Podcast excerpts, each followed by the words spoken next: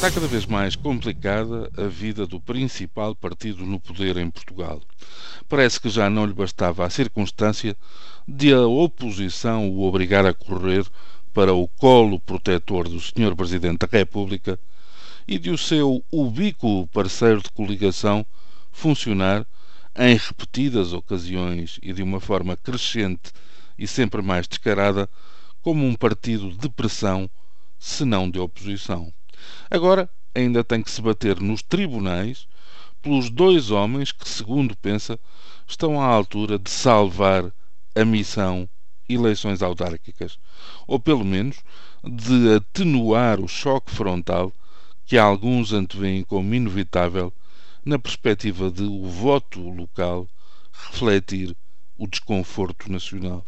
Depois do que tinha acontecido em Lisboa, chegou a vez de o Tribunal Cível do Porto impedir Luís Filipe Menezes, atual presidente da Câmara de Gaia, de se lançar na travessia do Douro para se candidatar à autarquia do Porto nas próximas eleições de, do outono. A decisão, à semelhança do que aconteceu na capital, aparece como resposta à providência cautelar interposta pelo movimento Revolução Branca em meados de fevereiro e vem assinada pela juíza Cláudia Moreira Salazar. O argumento é igual, a norte como a sul. O movimento cívico entende que Menezes não pode candidatar-se ao Porto porque já cumpriu mais de três mandatos autárquicos consecutivos como presidente da Câmara de Gaia. O líder da Distrital do Porto do PSD, Virgílio Macedo, considera que a decisão do terceiro juízo civil do Porto não acrescenta nada de novo ao processo. Era expectável que assim fosse, depois do que foi proferido pelo Tribunal Civil de Lisboa em relação à candidatura de Fernando Seara. Mas, ao mesmo tempo, está tranquilo, segundo fez sentir ao Jornal Público.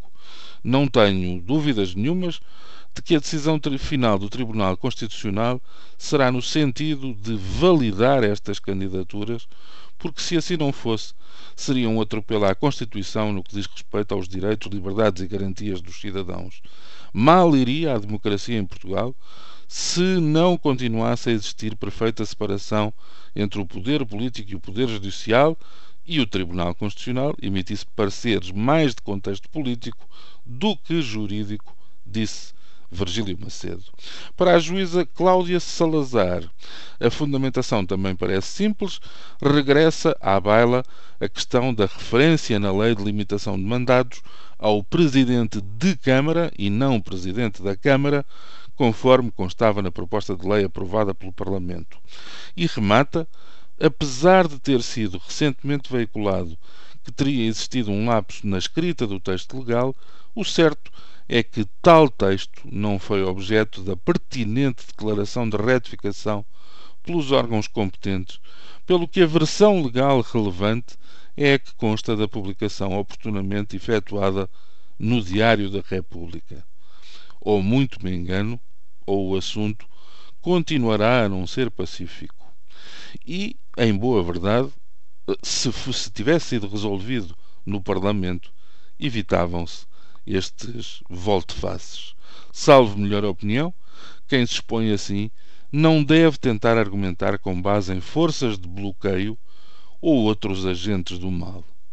Depois disto, só faltava mesmo ao PSD que os seus antigos líderes desatassem a comentar por esse universo televisivo fora, tentando esfiar na TV o governo que se lhes escapou na vida real. Mas isso convenhamos, seria azar demais. Ou talvez não. Lá diz a sentença: azar ao jogo, bolas que é demais. Bom dia.